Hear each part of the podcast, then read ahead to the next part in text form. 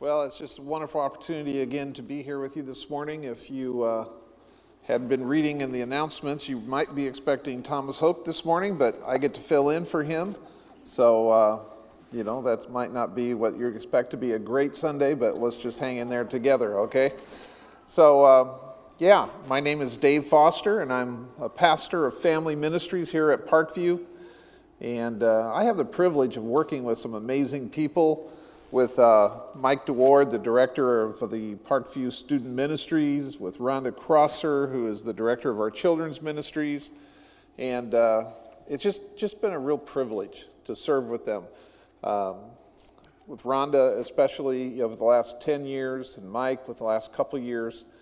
But uh, they're, they're amazing. But now COVID has come along, and it's, it's added some twists to that. It makes it a little more difficult, doesn't it, when we're trying to do work from home. And, you know, for especially the early part of COVID, my wife and I stayed pretty isolated. We're in that age bracket where uh, we're warned not to be, you know, too out there. But uh, so we've been doing ministry, whether that's counseling, uh, discipleship, or overseeing different ministries here on Zoom. And uh, that is a modern convenience or it is a tool of Satan. I haven't determined yet which one it is. But it makes life very difficult in some ways. And uh, that, that takes us right into what we're talking about this morning in 1 Corinthians chapter 5. We've been walking through this letter that the Apostle Paul is writing to the church at Corinth. And uh, we've been looking at some of the things he is saying. But Paul and I, you know, in some ways, at least in our distance from the people that we care about, have the same thing in common. Paul is probably in Ephesus, and he is separated from this church that he planted, that he founded, and that he cares so much about. Uh, and then while he's on his journeys, as Paul did, he went around to many cities establishing different churches, he gets word. The church at Corinth is having troubles, possibly from the household of Chloe, probably from Stephanas. Uh, people are reporting to him who had intimate knowledge of what is happening at Corinth that there are some things to be concerned about. Now, in Paul's day, unlike ours, he didn't have Zoom, right? He didn't have Google Meet he had to just either go there in person, which wasn't easy, it was quite a hike, right? Um, or he had to take a boat and go around uh, in the water. Either way, it was going to disrupt the plan that he had uh, already conceived of to go to this town and this town and this town. And now he has to go back and attune to uh, some things that were happening in Corinth. So Paul sets out to write some letters. Now, the interesting thing is, and we're going to see this in our passage today, is that Paul had written a letter to the church at Corinth once already. And we're pretty sure that he addresses many of the same issues that we see in the book that we call First Corinthians. So, in fact, what's going on here, and you stay with me, it's a little confusing. The book of First Corinthians is actually probably the second letter that Paul wrote to this church.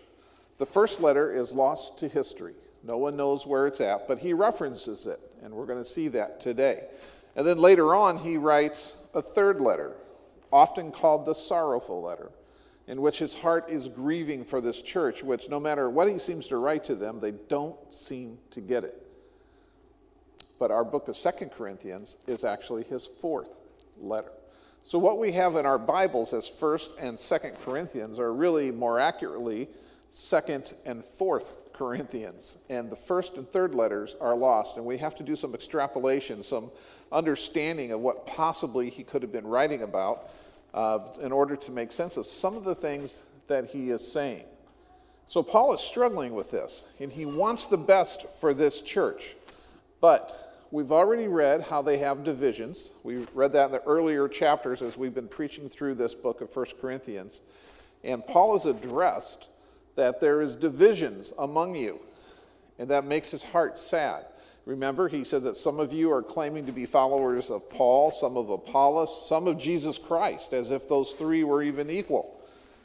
There's all kinds of divisions. And Paul says you have to come together. Unity is super important for a church. But when we open to chapter 5, this letter takes a completely different tone. It goes into uh, a different emotional feel, right? The language that Paul uses in the original Greek in verse 1 is a very unique structure of how he uses these words, and he wants it to come beaming out from the, the letter. Now remember, the chapter divisions and verses are artificial to the letter. Originally, this is just written whole. And, you know, that's something that I would just encourage all of us to do. Uh, when you have a good 20 minutes, is sit down and read this book of 1 Corinthians as if you're reading a letter. Ignore the chapter divisions. Uh, go through, oh, what's happening, Dave? Just keep going. Keep going. I'm not here. I can't pretend you're not here because you are here. And now you're gone. Doing great. Yeah, thanks. Thanks. So, I hope you guys could hear. You want me to start over? So, going with verse 1, he says, It is actually reported that there is sexual immorality among you. It is actually reported. Can you hear that? Paul is trying to be emphatic here. He's trying to say, Listen, it's gotten all the way back to me in Ephesus that you're doing some things wrong. And he is saying it specifically, this is in the area of sexual immorality. The Greek word there is porneia, uh, from which we get in modern day English the term pornography from. Uh, it just means a general misbehavior in the area of sex, right? And he says, This, I can't believe it. That's basically what he's saying. I can't believe that you guys have done this or are doing this. This is something that needs to be addressed. And it's a kind, as he continues to write, that is not tolerated even among pagans. Now you have to remember, the first century church, uh, in the days of Paul, they lived in a very sexual society, right? Greek culture superimposed on top by Roman culture. They did not live by any sense of uh, ethical code like maybe the church had or the Jewish people had. Uh, it was not unusual for them to express themselves sexually. It was a very rough area. And this was somehow mixed in with a lot of the religions. The temple to Diana at Ephesus, where Paul currently is, you know, had its temple prostitutes. And uh, so much of what regular everyday life was about dealt with sex. And Paul says there is a kind of sexual immorality going on in the church of Corinth that even your neighbors who do not know Jesus as their Savior, who do not belong to the church, they would be repulsed by this. They would not accept it. Paul is trying to tell them listen, what you're doing, what you're allowing, cannot be tolerated. For a man has his father's wife. A man has his father's wife. Paul is choosing to use a phraseology here, probably right out of the Septuagint, which was a Greek translation of the Old Testament. And it's going back to Leviticus chapter 18, where the Levitical law is being handed down in the days of Moses. And it says in verse 7 that a man shall not uncover his father's nakedness. He cannot sleep with his wife. In verse 8, it specifically says, with his father's wife, referencing more than likely by the Hebrew construction there that this is a stepmom. This is maybe the second wife. It wasn't uncommon and it was part of the Mosaic law that was okay that if a man had a wife and she died, you could marry another woman, right? And if she died, you could marry another woman. But in any case, as a son, you were not allowed to sleep sexually with that woman. This is called incest. And Paul said, not even the Romans participate in this kind of thing. In fact, that's very true. Uh, all you have to do is do a little reading back then, and you will note that they would have taken this, though they who are pagans would have said, no, this cannot be done. But it's being done in the church. And you are arrogant, verse 2. Strong statement. You are arrogant. Now, Paul's already called this church arrogant. Pride was a huge problem with them. When I read this, it's just a couple of Greek words. You, arrogant. You're proud. You're not humbling yourself before your Lord.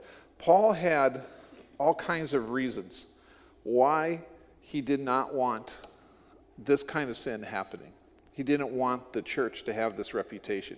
It might be tempting as we read through this to think, well, Paul's addressing a specific sin of a specific person. And we don't even know from this passage who this person is. Paul never mentions his name, he's just the one, that one who is. Paul's purposely keeping it in the dark, but they know. The church of Corinth, when they got his scroll and it was delivered to them and they unread it, and they started seeing what Paul was saying, they, they knew immediately who this person was.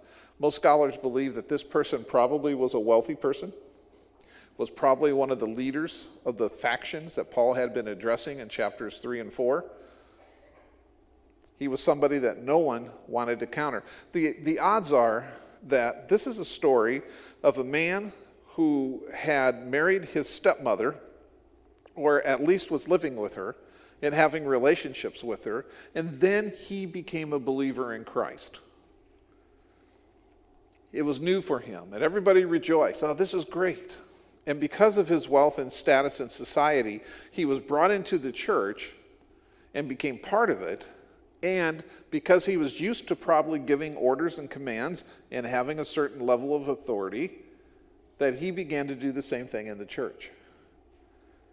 No one came up to him and said, by the way, uh, your domestic situation, it can't be tolerated. We won't do that in the church. In fact, it runs counter to what the Word of God says, what the prophets have said, what the Mosaic Law says. So you need to quit that relationship. But nobody in that church was brave enough, was faithful enough to take that step. Paul had several reasons why he's concerned here. And I think we want to protect ourselves from saying Paul's really focused on this individual. He's really mad at this man. What Paul is saying is, I'm concerned for you as a church. It's you, the church at Corinth, that I am concerned for. Because, yes, it's bad enough that this individual is practicing this sin. But let me tell you something what he's doing and the fact that you're allowing it to happen reflects upon everybody.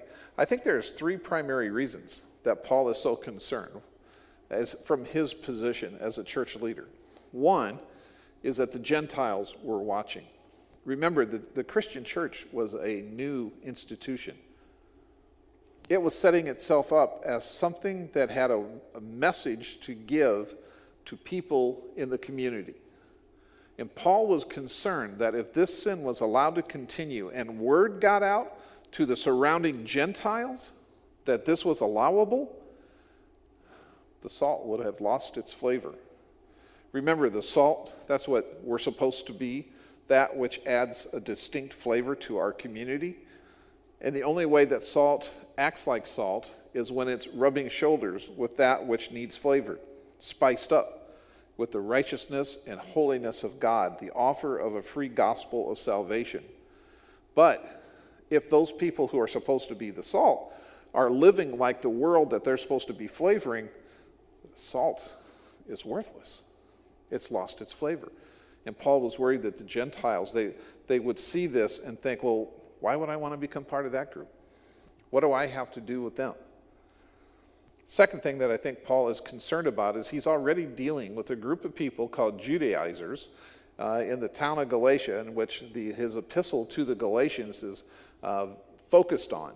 These are people who became believers, but they stayed with the old Jewish mores and customs.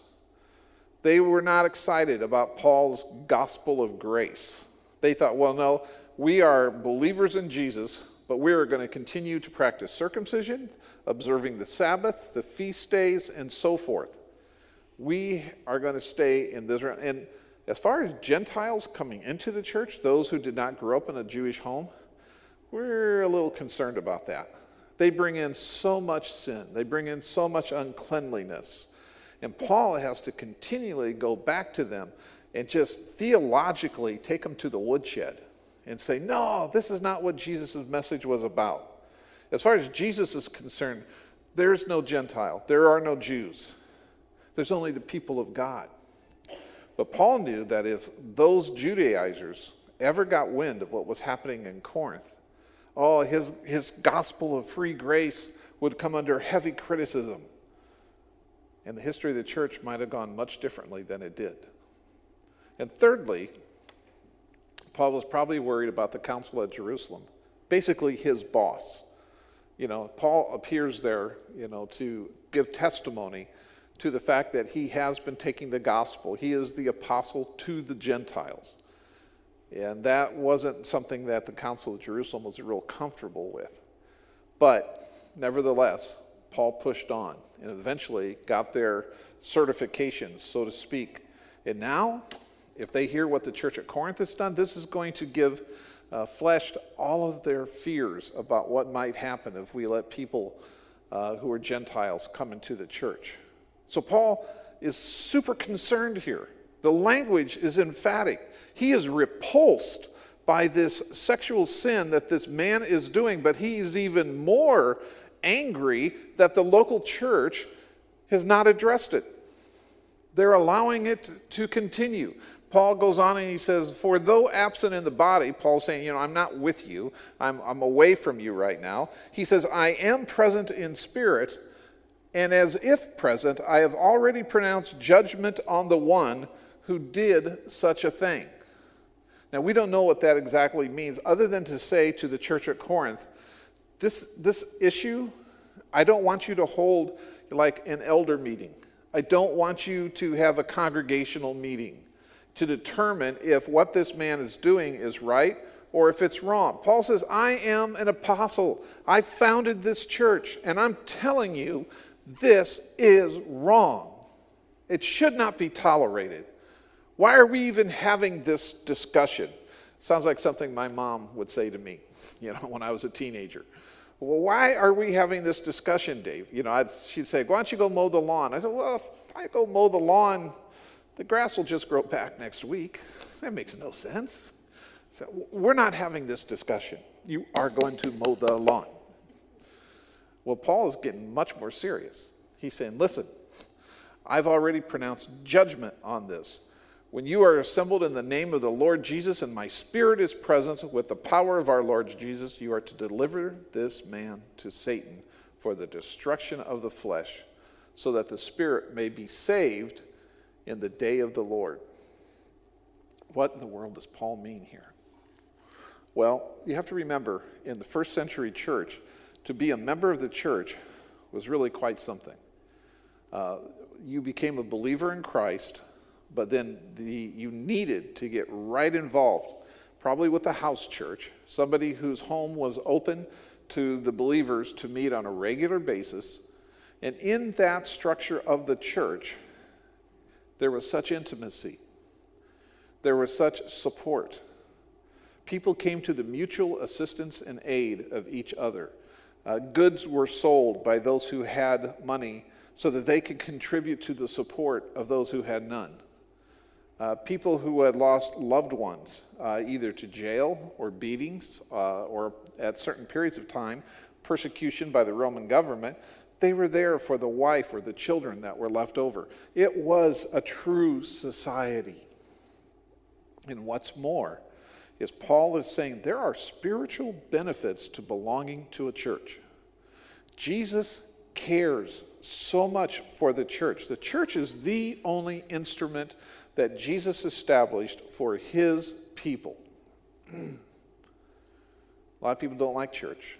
A lot of people choose churches like they choose which movie they want to go to. Which one's most entertaining? But no, not in this day. There was the church and it was in the midst of a wicked and a sexually immoral and a very rough society that demanded emperor worship, that demanded sacrifice to the gods. As a Christian, you were the atheist, right?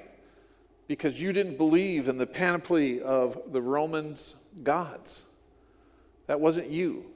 And life became very difficult. And some of these people lost their positions, right? They didn't work. They couldn't work because they no longer subscribed through the common culture's beliefs. We see this with Luke, right? When he opens his gospel to Theophilus, he is most excellent Theophilus, probably an official title.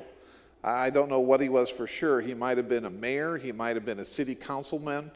Um, but by the time we get to the book of Acts, and Luke is addressing that book, he just says to Theophilus. Obviously, Theophilus has lost his title. You know, COVID isn't unlike that, is it? So many of us have lost our positions. We can't work, not because of government oppression, but just because of the pandemic. But it gives us a feel what it was like for that early church. We need each other. We're supposed to support each other. So when Paul says, To such a one I deliver you to the uh, Satan, I don't think he means that I'm going to kill you, that I'm saying, God, take him out of here, because what we're going to study today is the fact that this discipline that he's recommending is designed to be redemptive for the sinner. And he is saying, take this person and thrust them out of the church. There's three imperative commands in this section of scripture, right? Get rid of him, cast out the, or cleanse the leaven, and purge. They're all in reference to this man and his sin. But he's saying now, when you as a church take action and you say to him, You're no longer welcome here, that meant something. That meant something. It meant the loss of all of the everyday things that the church can do for you, but it also removed the special protection that God always gives to his people. We don't think about that too often, do we?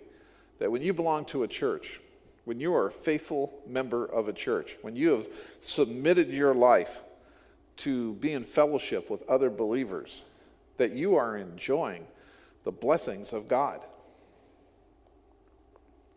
The judgment of God is a harsh place to be. And when you go out of the church, when you turn your back on the things of God, and you get pushed out on your own, onto the street, more or less, and you no longer enjoy that protection from the Father all kinds of things can happen. But one thing's for sure you are no longer protected from the forces of spiritual darkness. You are no longer protected from Satan. Did you realize that you're enjoying that right now? If you're a member of this church, if you're a member of any church, you have that special protection. But Paul's saying God will use Satan as his deliverer of this man. And when he has enjoyed that, enjoyed that for a while, he's going to come back. So, to such a one, cast him out. Uh, get him out of the church. Verse 6 Your boasting is not good. You know, they, they were saying probably something in the reports that Paul was receiving, like, well, you know, we are so proud of how tolerant we are. We are above everyone else, right? We are the church of love. Our doors are open to anybody and all. We do not have any kind of form you have to fill out. We don't make, go through an ethicals list. We just recognize that everything is God's creation. Oh, no. He says, no, this boasting, put it aside. This is not good. Do you not know that a little leaven leavens the whole lump? Paul is now going back to the bread making. Very common for a Jew. You know, you had leaven, kind of like yeast, not exactly the same thing probably, but they made sort of a sourdough bread. And if you know anything about the process, you take leaven and you make it, it's a bacteria, and it's able to make bread, amongst other things, rise, right? But all you had to do was keep a little bit of it in your home and then add flour and water and take a chunk of that leaven and mix it together. And over time, that would rise. It was very common for people in Paul's day to do this on a daily basis. And when the bread had risen, they would put it in their oven, and that was their nourishment for the day. And you didn't ever have to replace that leaven. It would do this on a continual basis. Just keep it in your home. And Paul's saying that's what's happening with this sin in your midst. It's like leaven. Because you refuse to address it, it is causing the rest of you to fall into sin.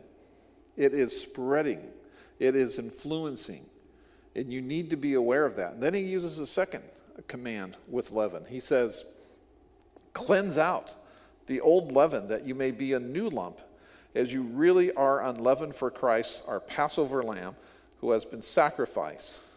Paul, they all knew what he was saying.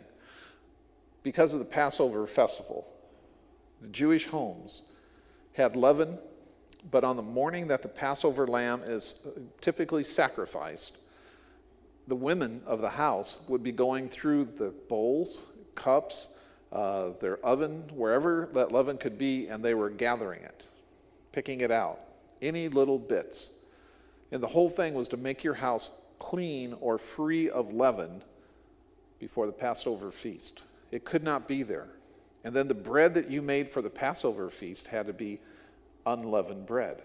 And then, really, right on top of Passover, would be the celebration, the feast of unleavened breads. It would be seven days of no leaven.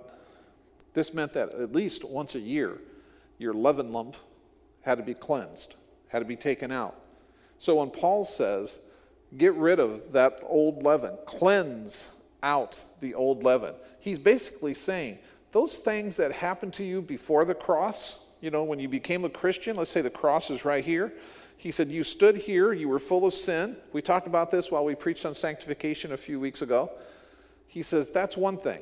But once you become a believer and you cross to this side, and the cross is something that fills you and inspires you, you no longer can live like the old leaven. You can't live that old life. And yet we all do, don't we? We all bring some aspects of our pre Christ lives with us into a relationship, into the church. And Paul is saying, don't do that. Cleanse it, get rid of it. And the main thing here is to start over, have a new beginning. You are really unleavened. For Christ, our Passover lamb, has been sacrificed. We're already on this side of the cross. There's no reason for this. Let us therefore celebrate the festival, not with the old leaven, the leaven of malice and evil. So let's not come into the church and celebrate our relationship with Christ with the way that we used to be, right? But with the unleavened bread of sincerity and truth. Let's be new people. That's what Paul's encouraging the church. He's saying, Church, quit thinking that this is good, that people can just live any way they want and be acceptable to the Lord and participate in the church. There are standards. Basically, Paul is saying God is the creator, He made you and I. He's our sustainer. He continually watches over us. Your heart beats because God wills it to beat. You are not your own. The pride of humankind is to think they don't need God, they don't need Him. The problem for humankind is that this God has said, this is right, this is wrong. And we want to argue with him, don't we? We want to say, well, you don't understand the situation.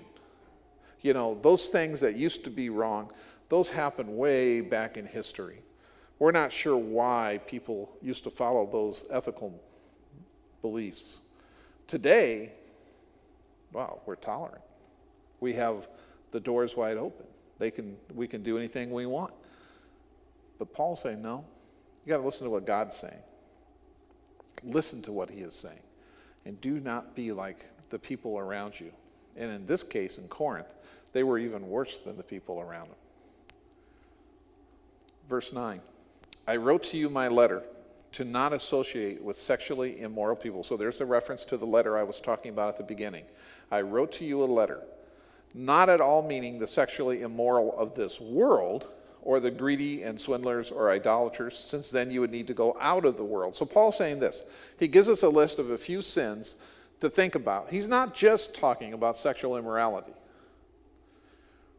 He lists some sins, just like in Galatians 5, verse 19. If you ever get a chance, look that up. Paul lists about 10 uh, sins that he did not want the church to participate in, ever.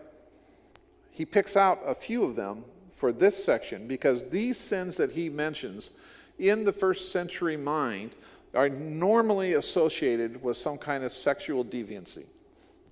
Drunkenness. You're a drunkard. Well, that happens because you go to a feast and you gluttonous and you drink, and afterwards there is sexual immorality, right? All these sins have something to do in that area. But Paul is saying, look at anything that you're doing that calls attention to the church in a negative way, stop doing it.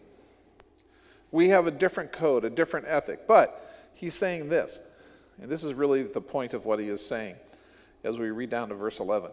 But now I am writing to you to not associate with anyone who bears the name of brother if he is guilty of sexual immorality or greed or is an idolater, reviler, drunkard, or swindler, not even to eat with such a one. I don't know how you get around that. It's pretty clear. Paul is calling, as he does through many of his epistles, as Jesus does in Matthew 18, to not associate, to avoid doing church activities, allowing a certain person in for communion, to eat at the Lord's table, the love feast, none of that. You can't allow that person who is blatantly sinning, refusing to be repentant, to be around you. Now, I have uh, been on a committee at Parkview in the past uh, where we wrote a document on church discipline. What does that mean? How do we do it? And after a year or so of research and everything, you know, it's kind of like you're recovering a lost practice. Churches don't do this very often, do they? I, I, I, challenge you, if you're listening this morning, how many times have you been to a congregational meeting where it was announced that someone was going to experience church discipline? Uh, I, I'm guessing almost never, if ever. And yet, Paul is saying, do not eat with such a one. This is the problem with the church of Corinth. Well, we think so highly of ourselves. We, we're understanding. We're part of the culture. We want to be mixed in. Paul is saying, listen, there's a right way to do that, and there's a wrong way. He does want them to be part of the world. He's not calling for them to be separatistic. If you notice, as he writes right after this in verse 12, For what have I to do with judging outsiders? Is it not those inside the church whom you are to judge? God will judge those outside. Paul's saying this I'm not talking about separatism. I'm not saying let's get away from the world. You know, that, that's, that's happened way too often in Christian circles, especially uh, back, I can remember when I first became a believer, and I went to a college, uh, Christian college, and we weren't allowed to drink, to smoke, to dance, to play cards, couldn't have facial hair. And I remember asking the guy, uh, the dean of students, why? What is, what's the deal with that? I, just, I was a new believer, relatively speaking, and I just didn't understand it. Show me in Scripture where it says this stuff. And then you get involved with different Christian groups and they, do, they love to preach about the sins of the world. You know, it's the world is doing this and the world is doing. That's not what Paul is saying here. We're supposed to go out into the world. We're supposed to mix it up. We don't have to separate from them. We're not afraid of what the world will do. One man wrote, The church has nothing to fear from a Christless world, but they have everything to fear from a Christless church.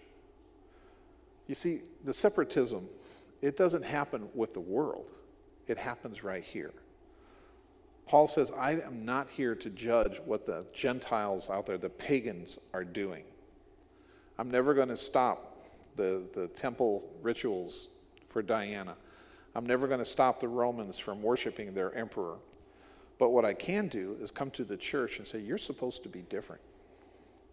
You're supposed to imitate the Lord Jesus Christ first and foremost, not the world. We have to be distinctively different. And Paul says, I will judge the church. That's not a comfortable thing for us to read, is it? I don't take comfort in reading that. That's it's a scary thing. But again, I think what Paul is talking about here is an issue of attitude. We all sin. We all do things that doesn't please Christ our Lord. But what's your attitude when you sin? Are you repentant? When that's brought to your attention, maybe by another believer, do you repent? Jesus in Matthew 18 tells us that's the way to go. He gives us an outline of how to do this discipline, right? Three steps. If you have a brother that has offended you in the Lord, you go to them and say, hey, guess what? You've offended me. I'm calling you out on this particular action that you're doing or attitude. And that person should repent. But in case they don't, you go and get witnesses, other people that have seen the same thing. And he says, Step two, let's go together and talk to this man. I've been involved in a few of those. And it's not easy and it's not fun. But yet, I have not yet found a man who has just immediately fallen on his knees and said, God, please forgive me. I repent of my behavior. Instead, we get proud, we get stubborn, say no. And the third step is what Jesus says let this man be like a tax collector to you. Cast him out. Paul says that in Second Thessalonians. He says it here in First Corinthians. He says it in Romans. It's all over the New Testament, and yet we never talk about it. The church has to be different. The whole purpose of the church with the world is for us to model a countercultural standard of living. It's not to judge them, it's just to show that there's something different about us who claim that Jesus Christ is our Savior. And we as a church, it's not about an individual. Our pastor is really righteous. I'm telling you, when you put your focus on men, you're going to be disappointed every time, right? I mean, haven't we just seen this recently?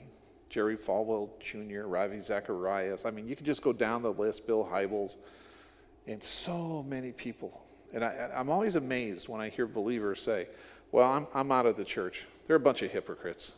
I hate them.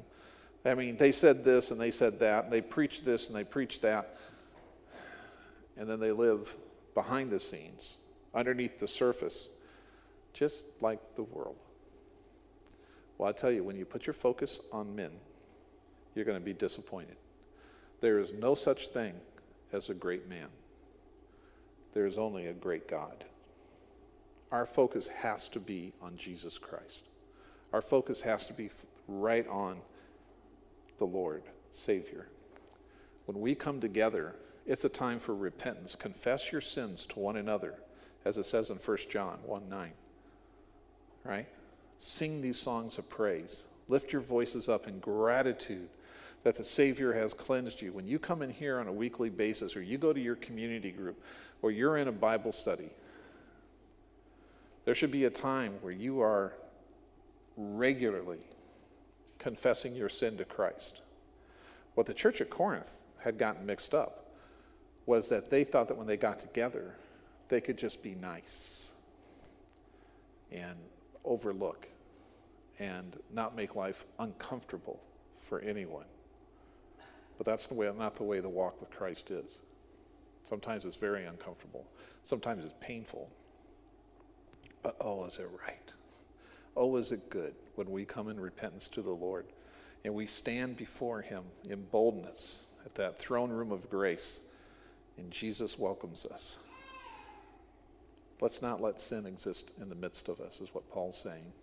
Unaddressed, uncalled out. Let's help each other to repent and to live for the Lord. Let's pray. Father, we thank you for your love, for your grace, for your mercy. May you just bless us as we live for you. This is not an easy passage, Lord.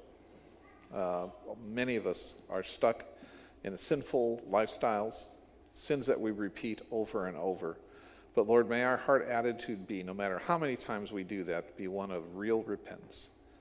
May we come to you and give those sins to you, and may we choose to live in the light of your word and in the help of our brothers and sisters in Christ.